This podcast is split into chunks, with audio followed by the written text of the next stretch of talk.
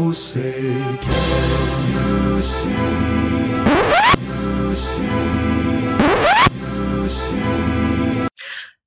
Смотрите шестой эпизод подкаста «Коллективный Запад». Всем привет. Всем при- Саша, привет. привет. Ира, привет. Рада, что мы продолжаем обсуждать и, наконец-то, вышли уже из четкого графика э, противостояния России, СССР и США, и теперь можем рассматривать какие-то отдельные аспекты взаимоотношений и вообще, что такое США, отдельно рассматривать каждый вопрос. Ну, ты знаешь, мы же закончили с тобой на начале 90-х, да, э, предыдущие наши подкасты, но есть некоторые а, годы, десятилетия даже э, в жизни Советского Союза, и которые неотъемлемо просто связаны с как раз-таки с Соединенными Штатами Америки, про которые мы не можем не поговорить, поэтому мы немножечко сейчас вернемся назад. На радость э, Саше и вам тоже, я надеюсь. Ну, Мы немножечко вернемся назад, потому что возникает вопрос у меня, когда самый простой и удобный вариант, чтобы врага своего, если мы рассматриваем эти две страны как врагов, э, когда удобно своего врага как-то ущипнуть, ударить и заставить себя, заставить его чувствовать себя максимально несчастным и вообще, может быть, уничтожить вот эту вот э, противную тебе сторону. Ну, я бы сказала, даже добить просто. А может быть, вот когда добить. Тебя есть удобный шанс, просто добить, да, когда, когда у вас все настолько плохо, что вот остается буквально маленький пиночек и и уже все все, может да. э, развалиться. Не то, что там не с колен не встать, а там просто под землю только можно провалиться. Вот в отношениях э, России и США, в советской России и США, э, наверное, было три самых ярких эпизода, когда можно было бы э, подставить такую подножку. Э, Вашингтон мог бы так подставить подножку Москве, что э, Россия бы свалилась куда-то и, может быть, не смогла бы выбраться долгие годы.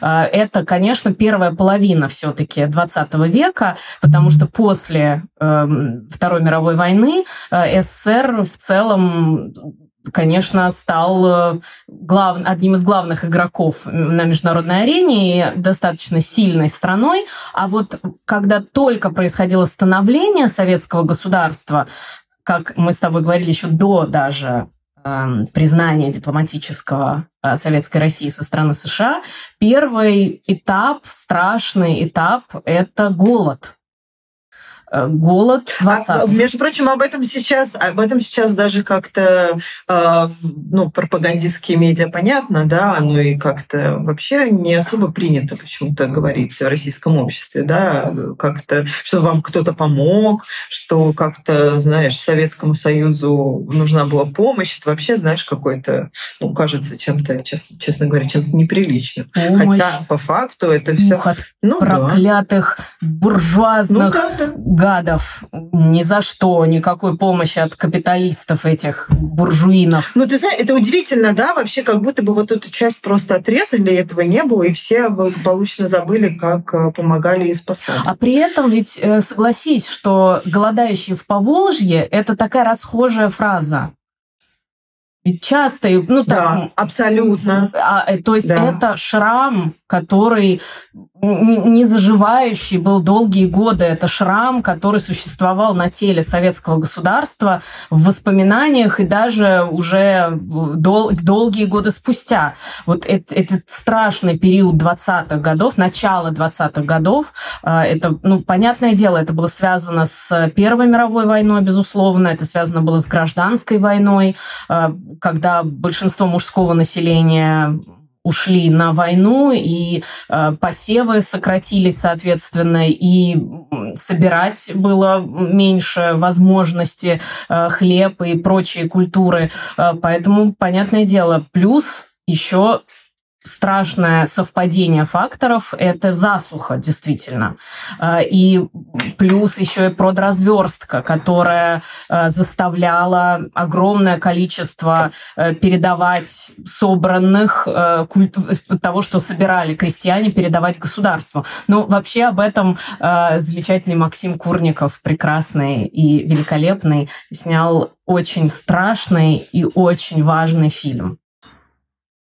Ну, Максим Курников, Татьяна Сорокина и Александр Архангельский, вот такой вот трио, действительно. Да, я думаю, что мы ссылку можем в описании повесить. Если вдруг вы не смотрели, посмотрите непременно, потому что мы с, у нас с Сашей время ограничено вот, в подкасте, понятно, а фильм-то он такой, он длинный, он страшный, и все, что хочется об этом времени сказать, мы, конечно, уложить не сможем. Вот в эти вот три периода, о которых мы сейчас будем говорить, тем более, что это ну, всего лишь один а, период из вот, а, из, ну, одна часть вот нашего ну, подкаста ну, то... будет об этом. Ну, а фильм, да, фильм вы непременно посмотрите, он очень страшный, а, но подробный и показывает все ужасы того времени и то, как а, помогали собственно. Вот, как помогали, потому что только две цифры я хочу назвать. 35 губерний были затронуты, и 40 миллионов человек э, затронул голод, страшный совершенно голод, и как можно было это преодолеть Европа тоже лежала в руинах. У Европы невозможно было получить хлеб необходимый. Соответственно, где это можно было достать? Им самим помогали. Им, со... Им самим помогали. Именно так. Раз, да. То есть только США могли предоставить помощь. И действительно, тогда Максим Горький обратился к, ко всем, вообще ко всем свободным людям и к США в том числе э, для того, чтобы получить э, поддержку и помощь, э, рассказал в открытом письме и выступлении, рассказал о том, что происходит на территории Советской России и Действительно, тогда э, министр торговли, будущий президент США э, Гувер, э, решил, что Конгресс может предоставить достаточные средства для того, чтобы развернуть на территории Советской России организацию для помощи. И так в 2021 году в России появилась э, вот эта АРА, American Relief Organization, это организа... американская организация помощи, э, в которой работало 300 американцев первоначально и 20 тысяч э, нанятого персонала, которые жили в России в тот момент. И это их работа, их работу в действительности переоценить невозможно совершенно. Ну, собственно, эту организацию как раз и возглавлял э, Герберт Гувер, и э, он уже умел некий опыт, э, помогал Бельгии как раз э, вот, по, в поставках продовольствия, и он, собственно, возглавлял вот эту вот э, организацию, администрацию помощи, не знаю, по-разному ее можно назвать, да, American Relief Administration. Вот. Но сокращенно ее все знают как.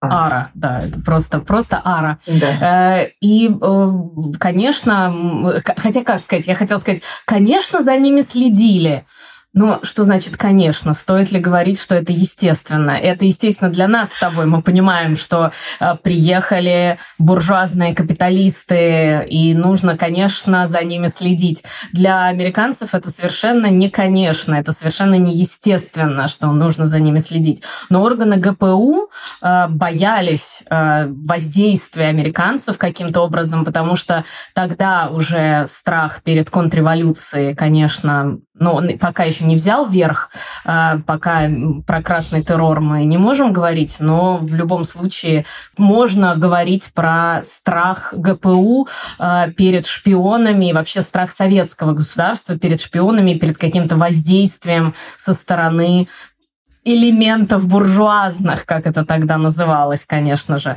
И я тут э, хочу привести одну цитату. Э, это э, приказ ГПУ от 28 марта 22 года, э, где говорилось, среди иностранных организаций в РСФСР, так или иначе помогающих предательской работе контрреволюции, видное место занимает американская администрация помощи голодающим, АРА. ГПУ установлено, что русский отдел АРА Башара наряду с работой ведет контрреволюционную и шпионскую работу. Бывшие американские военные, советники армии Колчака, Деникина и Юденича состоят в руководстве. Вот такие страшные слова были написаны. А с чего они пришли к таким выводам, хочется спросить.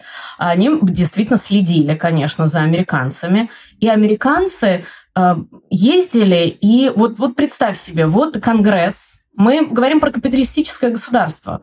Конгресс выделяет некой организации средства, очень большие средства американских налогоплательщиков.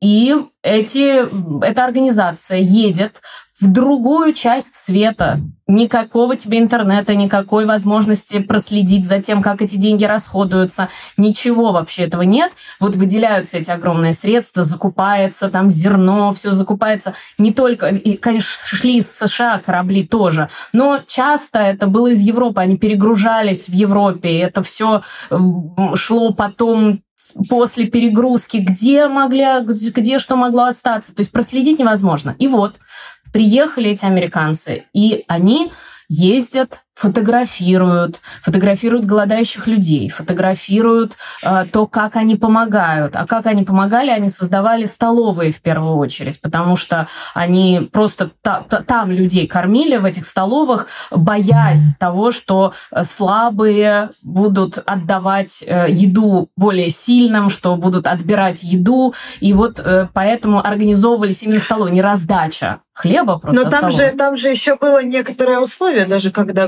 Горький к ним обратился, да, э, с, собственно, с письмом о помощи, и там же в ответ тоже пришло письмо, что они должны будут выполнить там ряд условий каких-то. Но и там пристально следили и э, этих э, детей голодающих, да, больных, которые в первую очередь. То есть сначала нужно было признать, что там ребенок действительно голодающий, да, и потом там вот в этих столовых выделялась помощь. Да, вот это все было очень строго. Они это все записывали, вносили подробные списки, составляли карты местности, составляли карты местности деревень для того, чтобы вот искать, где, кто, кому как помогать. А ГПУ считала, что это шпионская деятельность. Зачем Конечно. это? А зачем они карты? Под видом помощи, под видом помощи они, значит, естественно, наблюдают. Да, потому что... И а потому что разузнать. зачем это они такие картотеки составляют? Ну, дали хлеб и, и идите. Ну, вас вообще не нужны вы совершенно.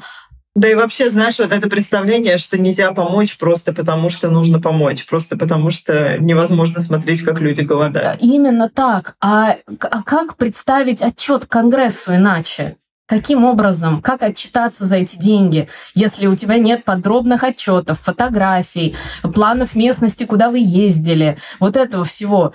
Как, как можно отчитаться за эти деньги? Там можно под суд пойти, если, если за них не отчитаться определенным образом. Это капиталистическое государство. А ГПУ рассматривала это исключительно с точки зрения менталитета советского. Вот, вот это разделение, вот, вот это происходит, когда абсолютное непонимание того, как это делается в капиталистическом государстве.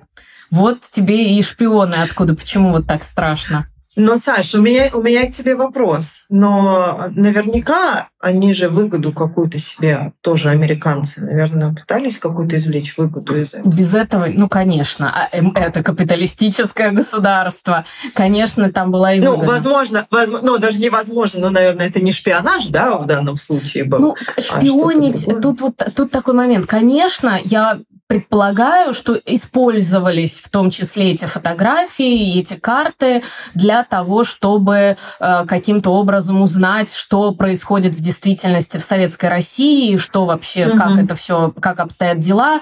Э, но ездили это действительно по голодающему Поволжью и вообще по голодающим регионам. Э, и мало что, как мне кажется, выгоды какой можно было э, заполучить в этих голодающих регионах. Да, были, кстати, были скандалы, нужно сказать, тут нельзя говорить, что все белые пушистые, были скандалы с вывозом драгоценностей, были скандалы с вывозом особых ценностей, музейных ценностей э, через дип-почту, это все существовало, конечно. Были вот эти все э, моменты, которые происходили. Что-то пресекалось из этого. Но главное, какая главная выгода была?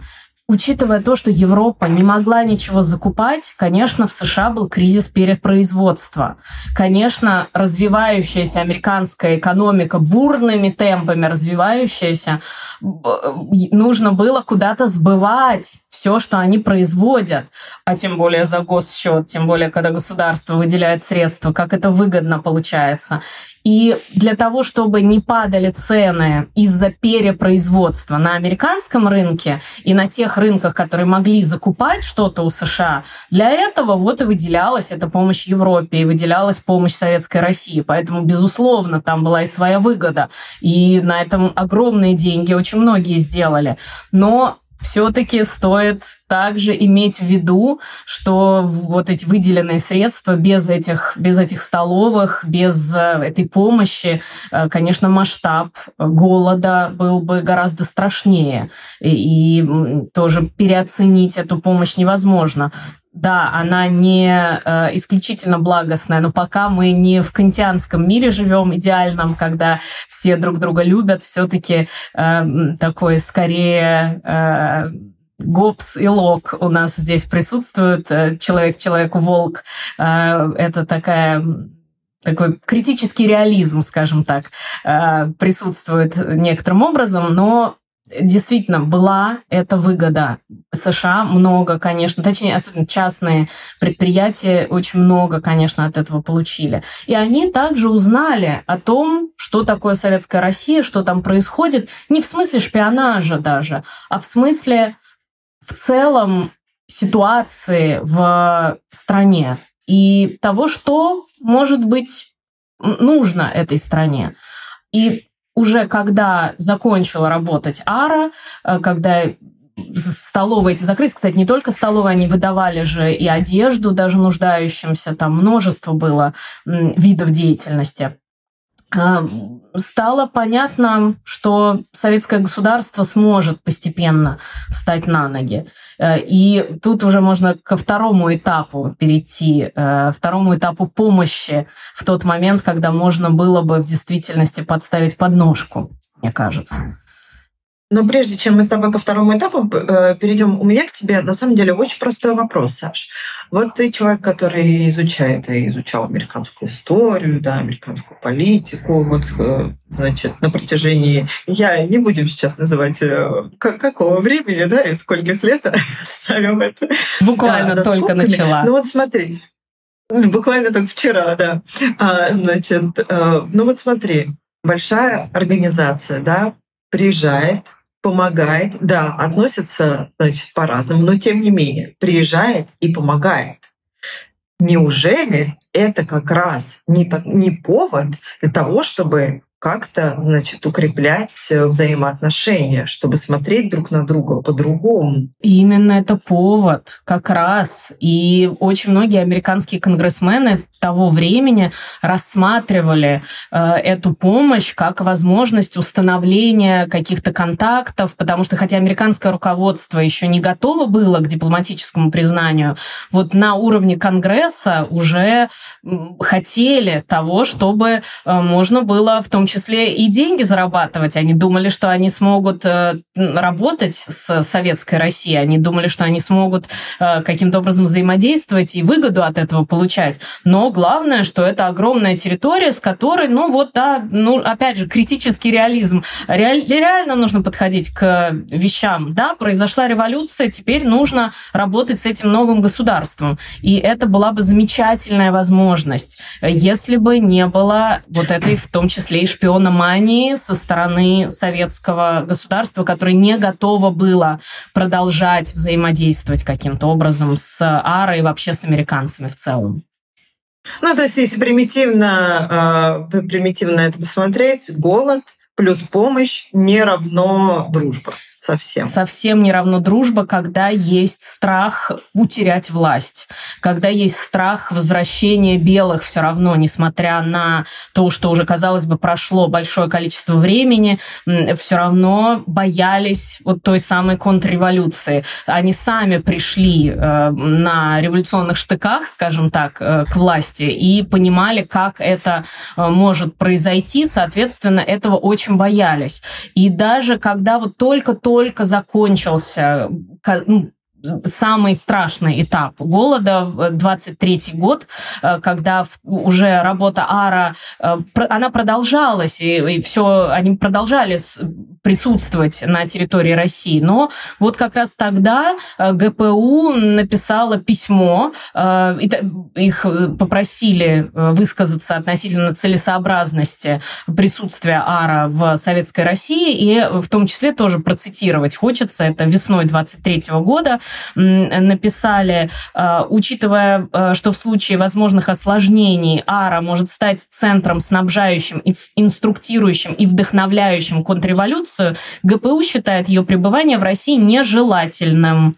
Пребывание АРА не является важной для республики, чтобы в ущерб интересам политической безопасности смириться с ее пребыванием в России. То есть политическая целесообразность ставилась выше важнее, и важнее, выше. в том числе и жизни людей. Потому что, конечно, Ара могла бы продолжить работать. Конечно, они могли бы продолжить, они могли бы собирать и не только государственные средства, ведь много филантропов э, снабжали также Ара э, и давали деньги, да. поэтому могли бы они спокойно могли бы продолжить работать, но был этот страх бесконечный, страх присутствия американцев. И, конечно, боялись, что там находятся те, кто э, воевал, в том числе против Советской России. Это в том числе было и так, э, потому что, конечно, среди сотрудников АРА были и те, кто знал хорошо быт э, России, знал хорошо, э, что там происходит, и э, там были, безусловно, и люди, которые воевали с Советской Россией, наверняка так и есть, но другое дело, что нет каких-то достаточных свидетельств уже в рассекреченных, всех рассекреченных документах Конгресса о том, что были предоставлены внезапно в этот момент какие-то невероятные секретные сведения, благодаря которым что-то такое было э, изучено и что-то узнали про советскую Россию. Таких сведений просто не существует. Ну, то есть шпионили, но не сильно. Шпионили, но не сильно. Но не усердно. Очень аккуратно. Но не усердно. Не усердно, да, очень аккуратно. И как Э, тоже в одном из э, распоряжений э, ГПУ говорилось о том, что нужен вежливый и внимательный глаз ГПУ. Вот вежливый, это интересно, как они себе это представляли, но, видимо, просто очень аккуратный. Ну, также, видимо, вежливо и аккуратно и американцы тоже себя вели. Но вот они уехали и вернулись в США, и этот период помощи, казалось бы, который мог бы стать началом дружбы, э, закончился. Но даже если, понимаешь, дружба это такое довольно-таки сильное, ну, сильное слово, а, ну, хотя бы просто какого-то, знаешь, более-менее доверительного отношения друг к другу. Хотя бы. Все-таки помощь была колоссальная. Колоссальная помощь, абсолютно. Это спасение, буквально спасение. Но тут тоже я к фильму «Голод» хочу э, всех отправить и предложить его посмотреть, э, потому что там очень подробно и очень э, аккуратно, страшно, но важно, скажем так, его посмотреть. Итак, мы с тобой переходим к второму э, сложному этапу в Советском Союзе, когда опять каким-то образом обращались к Соединенным Штатам Америки. Внезапно опять потребовалась американская помощь. Э, вот э, сначала голод страшный, можно было подставить подножку, вместо этого американцы помогли. Э, второе, второй этап – это начало 30-х годов индустриализация, точнее, начало периода индустриализации, э, когда был принят первый план первой пятилетки. И советское государство пришло к выводу о том, что необходимо развивать производство. А как его развивать? Что вообще можно делать на абсолютно разрушенной инфраструктуре. И хотя от Российской империи большевикам досталось серьезное, большое, хорошее наследство, но оно никак не использовалось, опять же, из-за, в том числе из-за голода, который мы только что с тобой обсуждали, в том числе из-за того, что огромное количество специалистов бежали из страны, просто уехали, и не было тех людей, которые могли восстанавливать работу этих заводов и их модернизировать. Ну и, соответственно, в 29 году был принят, э, была план первой пятилетки, э, и как можно было вообще ее э, исполнять, когда реальность, столкновение с реальностью для СССР было очень страшным. Э, не было капитала на модернизацию экономики.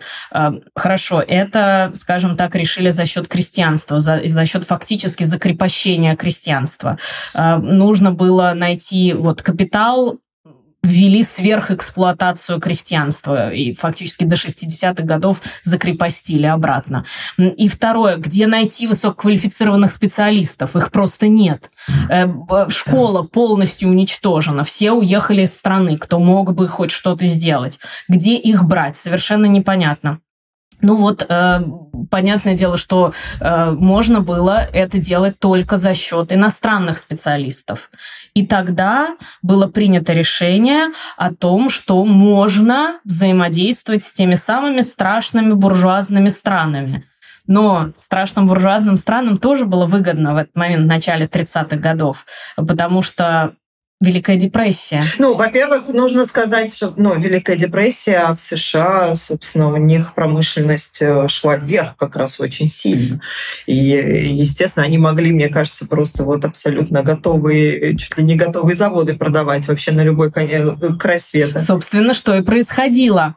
Это они и делали как раз. И это был идеальный момент, очень удобный момент для советского государства. И опять же, индустриализация. Объявили индустриализацию, развитие, нужно развиваться, нужна, оказывается, помощь. Тоже могли бы американцы подставить подножку, могли бы сказать, ну, сами развивайтесь как хотите, никаких специалистов мы вам не дадим, ничего нам от вас не нужно, э, и мы вам ничего, никого не предоставим. Нет, все-таки э, начали работать вместе. А, ну вот, собственно, 1 июня 1931 года был заключен контракт между а, США и, Совет, и СССР об участии американских инженеров а, там, ну, в постройке 90 советских металлургических заводов. Ну и, понятно, там не, не только... Сколько всего предприятий? 600, 600 предприятий 600. всего построили. И э, такой забавный момент, как мне кажется, э, в том, что... Ну, точнее, это не очень забавно, что не было дипломатических отношений у США с СССР, с Советской Россией, но э, как, каким образом заключили этот договор? Э, ведь с 24 года работала компания Амторг, э, компания, которая как бы заменяла дипмиссию советскую в США, но в действительности служила в основном для прикрытия как раз разведдеятельности. И внезапно оказалась нужна, вдруг начала выполнять свою непосредственную миссию – торговать э, и привлекать кадры американские. Вот э, с 24 года она работала, а пригодилась с 31-го. Да, ну, в общем, приехало огромное количество, там, я не знаю, 200 тысяч американских, э, 200 тысяч американских инженеров, техников, и, значит, они приехали а, в Советский Союз, отвечали за производство а, и так далее, и так далее, и так далее. Ну, как ты совершенно правильно сказала, заводы собирались в США, создавались в США, разбирались, перевозились. Создавались в США, разбирались да, а их оставалось только дособрать, собственно, как э, конструктор, извините. И вот, э, вот я хочу тоже процитировать, точнее, просто назвать. Тракторные заводы в Сталинграде, Харькове, Челябинске, литейные заводы в Днепропетровске, Магнитогорске. Все заводское оборудование производилось в США, на пароходах отправлялось в СССР, где под контролем собиралось и запускалось. Вот 600 предприятий, действительно. Сталинградский тракторный завод построен в США, разобран, перевезен на 100 грузовых кораблях областях и собран в СССР. Горьковский автозавод построен компанией Остин, выпускал автомобили Ford и выпускал клоны автомобилей Ford. Днепрогэс, работа американской фирмы Cooper Engineering совместно с немецким Siemens. Оборудование General Electric, современная АЗЛК, точная копия фордовского типового завода. Эм, ну, в общем, копии металлургических комбинатов в городе Герри, штат Индиана и так далее. Ну, огромное количество предприятий, которые создавались на территории Советской России американцами и на американских технологиях в первую очередь. Потому что индустриализация, та самая индустриализация, как э, любят э, приводить э, и говорить, что э, Иосиф Виссарионович оставил, э, взял советскую Россию с Сахой, а оставил с ядерной бомбой, э, что-то стоит вспомнить немножко о том, что же, как же это все начина... как все начиналось, и кто это все начинал, и откуда были специалисты, и как они работали. Ну, надо сказать, что да, вот ГАЗ, 20, э, ГАЗ АА 32 года, на самом деле Форд АА 26 года, ГАЗ М1 36 года, Форд 40 А 34 года, представительский автомобиль ЗИС, на котором до конца 40-х годов ездила вся советская элита, это полная копия Бьюика 32 года, ну и так далее. Это все все даже, даже такие вещи, э, это были копии американских. Э, как это все начиналось, вот забывать не стоит. И где была бы эта индустриализация, совершенно непонятно, как бы выполнялась эта пятилетка, что бы можно было с этим сделать в действительности. Э, тут, опять же, могли бы подставить подножку спокойно. Врага, враг, это же враг, если, если это враг то почему так не сделать? Ну, могли бы поставить подножку, Саш, но могли бы и подружиться после опять. Подружиться после, хотелось бы подружиться после, но ведь тоже дальше уже мы говорим про, э, когда мы говорим про красный террор, здесь мы дальше будем говорить про, можно говорить про большой террор, уже когда тоже начали искать шпионов э, среди приехавших, и те, кто остались, на территории Советской России очень часто попадали под э, каток репрессий. Нужно сказать, что в целом а, часто уезжали, сначала влюблялись в идею э, и, и заработать деньги, в том числе и в коммунистическую идею в целом, потому что казалось, что советская система прекрасна, может быть, для рабочего и для американского рабочего, для любого рабочего. Но когда сталкивались с суровой реальностью, американцы, э, очень часто происходили какие-то бытовые казусы, э, как, например, э, в, ну, во-первых, нужно сказать, что Ильф и Петров об этом писали, про то, как э, работал э, один инженер на территории СССР, и очень забавно это все описывают, но э, часто происходили такие ситуации, когда американские рабочие требовали э, того, чтобы, например, э, их не водили в общую баню они хотели предоставления ванных, привычные в США личные ванные. Как это может быть? Какие-то общие бани, э, скандалы, жалобы, расторжение всяких договора. Э, это происходило в, вот в 30-е, собственно, это был начало 30-х годов, 32 год, самый известный такой скандал на заводе «Электросталь» случился, э, и даже небольшая забастовка случилась из-за того, что американцы не понимали, как это ходить в баню раз в неделю. Надо, чтобы ванна была у каждого вот, и поэтому тоже такое, вот, вот оно тоже раздвоение того, как работать и что значит работа, и как э, существовать на территории вот Советской России не очень тогда все-таки понятной. Все-таки влюблялись в идею. Ну, понимаешь, нужно же было, нужно же было обеспечить им э, уровень жизни, но если не такой, как у них был до этого, да, но хотя бы какой-то приближенный к этому. Да, и поэтому Время. закончился и этот этап этап э, отношений. Ну, много, э, а, я, я не знаю, много ли контрактов тогда э, были, ну, пытались расторгнуть как раз из-за подобных там и забастовок. Ну, это, там, это скорее единичные случаи в действительности. Это не так много в сравнении с тем, что было построено, в сравнении с тем, что было сделано. Это, конечно, единичные случаи. Но э, много свидетельств того, что американцы жаловались на то, как устроена работа, на то, что невозможно нормально работать. Но не то, чтобы э, они уезжали из только из-за каких-то бытовых, э, не, бытовой неустроенности. В действительности, ведь правда, э, ситуация с приездом в Советскую Россию была часто связана с невозможностью работать в США из-за как раз Великой депрессии. А к середине 30-х годов, уже там к 30 1934-1935 году преодолеть удалось, э, собственно, ну, не, не полностью, конечно, но э, первые изменения произошли уже в американской экономике, и тогда уже можно было спокойно возвращаться, работать и зарабатывать в США. Ну, что там появилось, да, очень много вакансий, собственно, да, и где-то к 1938 году, собственно, практически большая часть вот этих иностранцев, она вернулась, собственно, в США и Европу а, как раз раз, где уже преодолели ту самую... Ну, наверное, можно говорить, да, что в 1938 году уже, да, уже все вот да. эти вот последствия Великой депрессии уже были преодолены. Да, да. тогда уже вот и, и закончился вот этот этап отношений. То есть первое – голод, второе – индустриализация, но вполне могли бы э, в оба эти периода вполне могли бы э, как-то отношения э, ухудшить, а пытались улучшить на самом деле.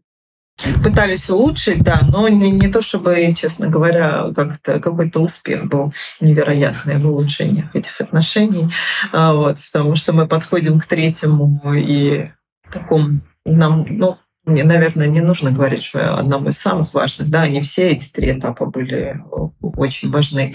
А, собственно, к ленд-лизу, а, слово, которое мы сейчас слышим каждый день в новостях слово, которое сейчас уже нужно уточнять. Э, ленд-лиз, когда говоришь ленд-лиз, э, раньше не нужно... О каком именно ленд-лизе, да, ты говоришь? Да, раньше да. не нужно было даже упоминать, что это такое. Это только относилось к периоду э, Второй мировой войны, только к американской помощи Европе и Советскому Союзу, конечно же. А сейчас уже ленд-лиз мы делим на американскую помощь 40-х годов и американскую помощь, э, которая ожидалась для Украины сейчас, и ленд-лиз Ну, нынешний. собственно, сейчас уже, да, после 22 -го года. Да. да. Э, поэтому э, ленд-лиз как вообще такая возможность помощи, но с возвратом средств. Ну и вообще, что такое, что такое ленд-лиз, да, это если вот, собственно, разделить все это на два слова, ленд — это фактически давать взаймы, да, а лиз — это сдавать в аренду. Ну и вот такой вот, э, значит, э, ну как давай, сда, сдающий, ну, сдавать в аренду э, оружие, да, но там не только оружие, да, но в большей степени мы сейчас, наверное, уже про оружие будем И автомобили. Говорить. Вот и... такой вот термин, автомобили, да, а, вот, но вот такой вот термин, который, собственно, мы и сейчас употребляем в абсолютно таком же значении, как и было тогда. Важно отметить, что ленд-лиз – это э, все-таки не э, сдача в аренду за полную плату, а возвращать деньги нужно было только за ту технику, которая не была уничтожена и не была возвращена. Это важный такой момент. Э, есть знаменитая цитата Рузвельта, который говорит о том, что если у соседа горит э, дом, то лучше одолжить э, ему свой шланг, если он у вас есть, для полива, для того, чтобы не загорелся ваш дом. Не нужно брать деньги у соседа за то, чтобы за использование шланга, а просто достаточно, чтобы он вернул этот шланг вам. Вот и, вот и все. После того, как он потушит свой да, дом. Потому да, потому что есть Ну, опасность, логично. есть опасность, что ваш дом загорится, если вы не отдадите ему этот шланг. Собственно, этой логикой, э, вот э- этой логики и придерживались Соединенные Штаты. Нужно было помочь Европе в, то, в тот момент, когда Европа горела, э, для того, чтобы не загорелась уже в свою очередь США. Ну, ты знаешь, говоря, ну, говоря там о том же самом ленд-лизе, да, что нужно, конечно, сказать, что помогали когда видели некоторые успехи. То есть не, когда понимали, что, собственно, советские военные, они как-то успешно воюют, да, тогда вот, собственно, а, начинали активно помогать. Тут тоже нам очень легко ретроспективно смотреть и понимать, что вот, конечно, логично, естественно, это же вот антигитлеровская коалиция, это объединение, и вообще понятно, как нужно действовать. Но это мы видим Э, через призму истории. Сейчас американцам вроде бы тоже совершенно естественно помогать Украине, это, это естественно, но вот какие баталии в Конгрессе происходят, вот как не могут договориться. Ну и тогда тоже происходили баталии, тогда тоже противостояние было очень серьезное. И есть знаменитая цитата Трумана, которую любят приводить. Нужно сказать, что в тот момент он был сенатором американским, он не был президентом, конечно. Э, это цитата по Нью-Йорк Таймс Таймс. Это действительно цитата Трумана, самая настоящая он там говорит... Если Германия будет выигрывать, нужно помочь СССР. Если СССР будет выигрывать, нужно помочь Германии. Именно так. И это э, настоящие слова американского сенатора. Казалось бы, в тот момент их произнести, ну вот сейчас нам кажется из 24 года, что это невозможно совершенно. Просто как будто бы подарок э, пропаганде советской. Нет, это настоящие слова сенатора. Нужно сказать, сказать, что это тоже вот эти баталии, которые происходили в Конгрессе, потому что Америка должна в первую очередь исходить из своих интересов. Но дальше уже, конечно, Черчилль, дальше уже Великобритания, потому что в первую очередь ведь Ленд-Лиз предоставлялся Великобритании. В первую очередь это была помощь безусловному своему союзнику. И Черчилль как раз сыграл очень важную роль в том, чтобы убедить э, Вашингтон предоставить помощь и Советской России, потому что разницы между э, Сталином и Гитлером американцы в тот момент не видели. Они понимали, что только что это были союзники, только что это были две страны, которые дербанили Польшу. Вот так смотрели на это американцы. И именно так смотрели на это в Конгрессе, конечно же. И только благодаря действиям Черчилля э, ситуация изменилась. Вот э, мы в прошлый раз тоже говорили про... В позапрошлый раз мы говорили э, о визите британской делегации в Москву, э, когда они были поражены, каким образом Сталин размышляет в тот момент, когда немецкие войска стоят буквально под Москвой. Э, он размышляет о послевоенном устройстве, он размышляет о том, как, э, что, что получит советская Россия. Вот э, тут тоже не стоит представлять, что есть ангелы хоть с одной из сторон. Обе стороны действовали в первую очередь из своих национальных интересов так, как они эти национальные интересы представляли. А в, в этот момент э, Труман э, отражал тот самый, вот опять мы вспоминаем сегодня, наступательный реализм, когда, ну, первый вариант это столкнуть Э, две стороны и смотреть для того, чтобы э, они потеряли как можно больше... Как можно больше убивали друг и ресурсов, друга, да. ну, и людей в и так его далее. полной цитате, а второй вариант, я думаю, да, что мы ее Второй вариант не останавливать. Просто вот так случилось, значит, пусть они между собой там разбираются. Но нет. Все-таки э, США стали помогать, все-таки ленд-лиз стал выделяться, и э, мы знаем э, э, разные оценки уже ломаются такие, даже, не знаю, не копии, а ломаются стены, когда говорят про ленд-лиз и про значение этого ленд-лиза. Э, совершенно разные оценки, но, наверное, стоит приводить оценки э, тех людей, которые в действительности имели очень хорошее представление о том, что такое ленд-лиз, а именно, например, Жуков э, в прослушке разговоров э, извест, из прослушки разговоров известно о том, что он очень высоко оценивал ленд-лиз в действительности. Да, да, да. И он говорил, что, собственно, если бы не американцы, да, и не вот та помощь, которая была бы, то, а, значит, э, ну, резервы свои бы закончились и не могли бы продолжать всю войну. А за это на него даже донос э, написали в КГБ. Как, какие знакомые слова, доносы, как это все знакомо, и вот оно все тянется еще. Потому что ни при каких обстоятельствах нельзя говорить ничего хорошего про самого главного э, врага. Опять же, вот враг. Как это? Голод помогают, индустриализация помогают, война помогают. Все равно враг все равно враг. Как же это так получается? Все, казалось бы, вот уже тоже возможность ведь установить отношения, вот уже возможность развивать эти отношения. Все равно получается, что Америка враг. Э, опять же, спустя время, конечно. Но даже и в период э, самой э, Второй мировой войны посол американский жаловался на то, что советское руководство хочет всячески скрыть что в действительности эм, получает помощь от буржуазных стран, и что эта помощь очень серьезная. Э, по-разному ее оценивают. Э, есть оценки, что это там, всего 4% ВВП э, советского, но другое дело, это, конечно, нужно у экономистов спрашивать, но как в плановой экономике считать ВВП, для меня, как для полнейшего гуманитария, честно говоря, совершенно непонятно. Экономика-то плановая, ведь доллар, цена доллара э, определяется не рыночной ценой, а определяется решением э, вышестоящих организаций. Может быть, мне кто-то может объяснить, как можно в плановой экономике это определить. Я, честно говоря, не знаю. Ну, надо сказать, что эта история-то, собственно, не так давно закончилась да, в 2000-х годах. годах. Именно так. И только тогда смогли погасить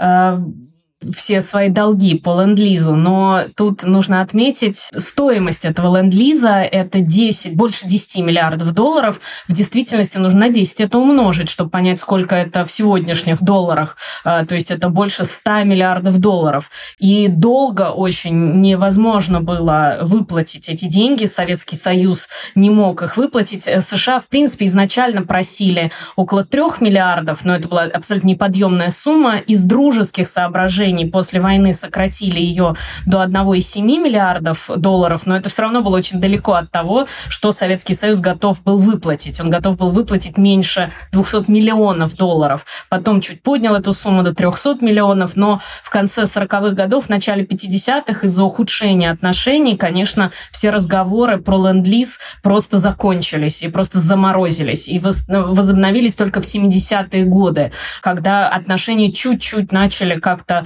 улучшаться. Потом снова... Теплеть. Чуть-чуть теплеть, да, правильно сказать. Улучшаться тут слишком громко, громко сказано. Потом снова похолодание, э, и э, уже только, в, только при Горбачеве э, стали действительно обсуждать возможность выплаты. О чем как раз предыдущие. О чем мы как раз и говорили. И действительно, только в 2000-е годы погасили. Надо сказать, что тогда же и Великобритания погасила, но погасила значительно большую сумму, чем Советский Союз. Но тут уже э, нельзя мерить эти вклады, конечно же, потому что Советский Союз вкладывал жизни э, людей и трагедия вообще, которая постигла э, Советский Союз, конечно, это э, невозможно оценить никакими деньгами, безусловно. И, конечно, та цитата про то, что дать шланг соседу для того, чтобы он потушил пожар, также и нам, нам дает эту картину, что там-то дом сгорел, и пожар случился, а тебе просто нужно было шланг ему дать для того, чтобы он потушил этот пожар. Поэтому... Ну, они отчасти собственную безопасность э, вот так вот покупали. Им обязательно только так можно было э, обеспечить безопасность. Это было в национальных интересах США. И поэтому да. вопрос, что такое национальные интересы США сегодня в том числе, и какую помощь можно предоставлять Европе, какую помощь предоставлять на Ближнем Востоке, и что делать, вот те же самые споры, которые происходят сегодня, тоже все то же самое происходило и во время время Второй мировой войны, и э, в том числе и когда предоставлялась помощь в 20-е годы и в 30-е годы, э, когда США помогали Советскому Союзу в индустриализации, ты понимаешь, что большое количество было противников, которые говорили, зачем советскому государству Конечно. помогать? Это вообще не демократия, ужасно вообще. То есть э, все очень все сложно, и тем не менее через эти тернии все равно прорывались те, кто хотели установления отношений, кто хотели нормализации этих отношений. И вот три этапа, когда можно было этого потенциального врага все-таки уничтожить, на каждом из этих трех этапов отношения, ну, теплели, и Америка приходила на помощь не, не бесплатно, не, конечно, с выгодой для себя в том числе. Не безвозмездно. Не безвозмездно да. или обеспечивая собственную безопасность, но всегда приходила на помощь. И тоже забывать об этом, конечно же, не стоит. А мы не дадим об этом забыть, даже если очень хочется. Ставьте лайки нашего подкаста, подписывайтесь на канал, ставьте колокольчик. А встретимся во вторник в 17 часов. Пока.